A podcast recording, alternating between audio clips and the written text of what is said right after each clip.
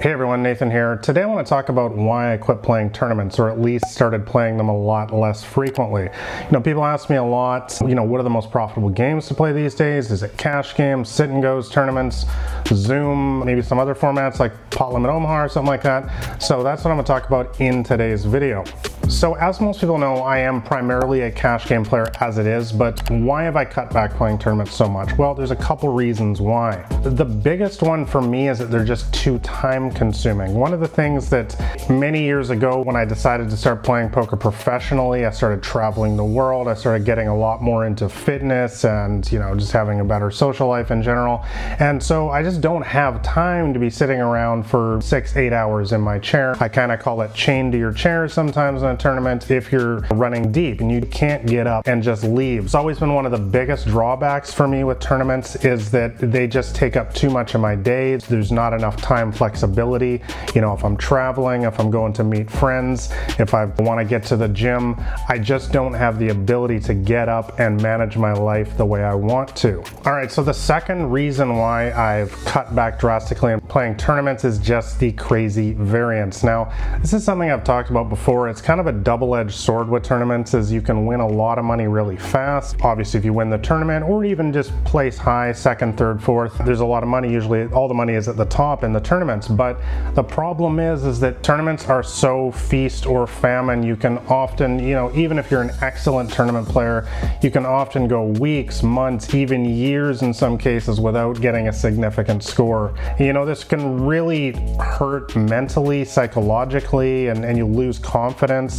A lot of tournament players lose confidence after a period of months where they're not getting any kind of real results. And it's just compared to some other formats like cash games or sit and goes where the money, the profit is a lot more consistent.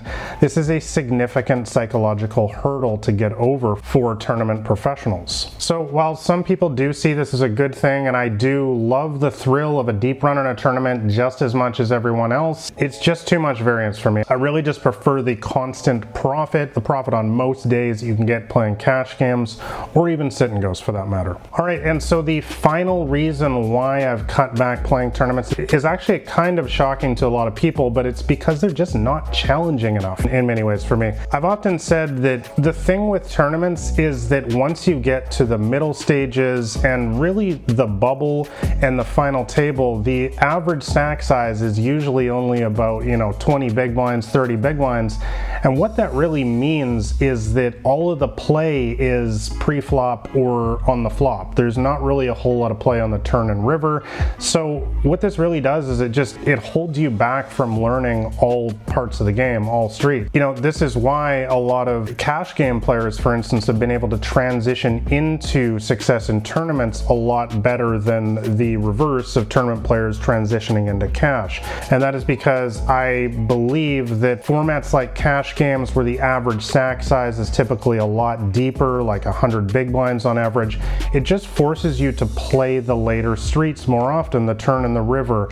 And those streets tend to have a lot more complex decision making, a lot more looser edges for call downs and for bluff. So I think that if improving your game, improving your technical understanding of the game is a priority for you, then I do think that most other formats honestly will be better than tournaments. I think that heads up as actually, as I mentioned before, is actually the best format possible if just improving your poker skills is your main priority. All right, guys, so I don't want to completely trash tournaments in this video. That was not my goal.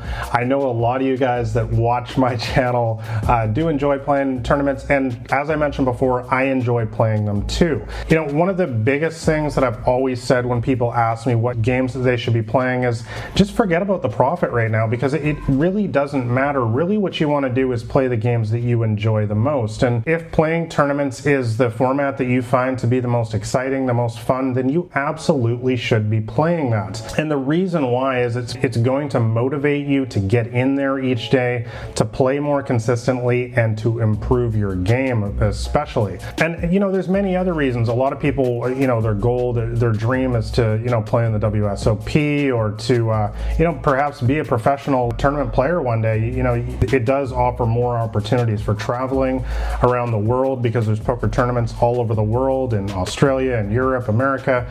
So I don't want this video to sound like, you know, I'm, I'm just totally bagging on tournaments. They're terrible. Honestly, guys, if that's the format that you enjoy playing the most and your goal is to achieve that, the, the fame and the, the bracelets and travel in the world, hopefully one day, then you should just play tournaments. And like I said before, I do still play tournaments on the side sometimes. I do think that they are a nice distraction, especially when I'm in a deep downswing uh, with cash games. And absolutely, you know, the thrill of a deep run in a tournament is unlike anything that you can get, I think, in any other format. So I want to end with actually a couple tips here to help you guys out that, that do play tournaments. And one of my biggest ones that I've mentioned many times before is to play for the win.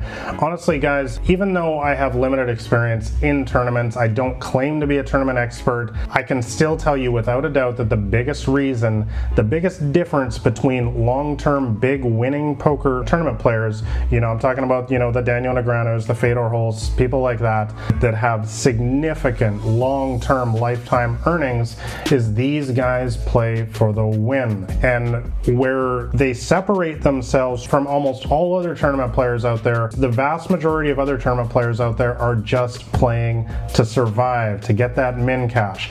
As I mentioned before, there is no point in getting a min cash. You know, if you're playing in a high stakes tournament and you're just trying to get your money back, you shouldn't even be there. There's no point. You should be playing for the win and or specifically the top three finishes at least because that's always where all the money is in tournaments. So what are some strategies in order to play for the win? Well, my number one tournament strategy is definitely to abuse the bubble. Well, of course, it's going to start before the bubble, even though I mostly suggest playing a tight and aggressive style in cash games and sit and goes. I actually suggest more of a loose aggressive style. Some of the stuff that I talk about in my later books, like Modern Small Stakes and the Micro Stakes Playbook. And that is really just playing more hands, putting more pressure on your opponents. And I really prefer this in the early stages. And the whole point is for me to build up a chip stack. You know, a lot of people talk about the big stack bully and you know all this i hear this and my answer to them is always why don't you just become the big stack it's like complaining about big corporations or the man. Just go be the man you know? So chips are power in tournament. When you build them up early in the tournament that is going to allow you to apply so much pressure on the short and especially the medium sized stacks around the bubble and the final table. These are the guys that are sitting in there that they're afraid you know? They're just trying to get their min cash, exactly what I was talking about avoiding just a few minutes ago. When you build up that big stack, you're gonna be able to just shove on them again and again and again. And it doesn't even matter when they finally wake up with their ace king and call you because you're still gonna have a significant amount of equity often with your 10-7 suited or whatever, and you've stolen their blinds so many times. Guys, it's so important that you focus on playing a loose aggressive style in, in tournaments right from the beginning and really abusing your chip stack later on in the tournament, especially on the bubble and the final table when people are playing scared and they don't want to be eliminated and they're all just sitting there folding and waiting for aces. You can absolutely win the tournament during those stages. And for you guys that are that are tournament players that are watching this, that's my top tip for you guys to start having a lot more success in tournaments. You know, as always, I want to know what you think. So do you play tournaments? Do you find them to be fun? Do you find them to be exciting? Or are you sort of more like me where you prefer cash games? You've got an active social life, fitness, travel, something like that, and you really need that time flexibility. Or maybe you're into sit and goes or playing heads up or some other format. Make sure you let me know your thoughts in the comments below. All right, so that's all I got for this one, guys. This has been Nathan Williams with BlackRain79.com.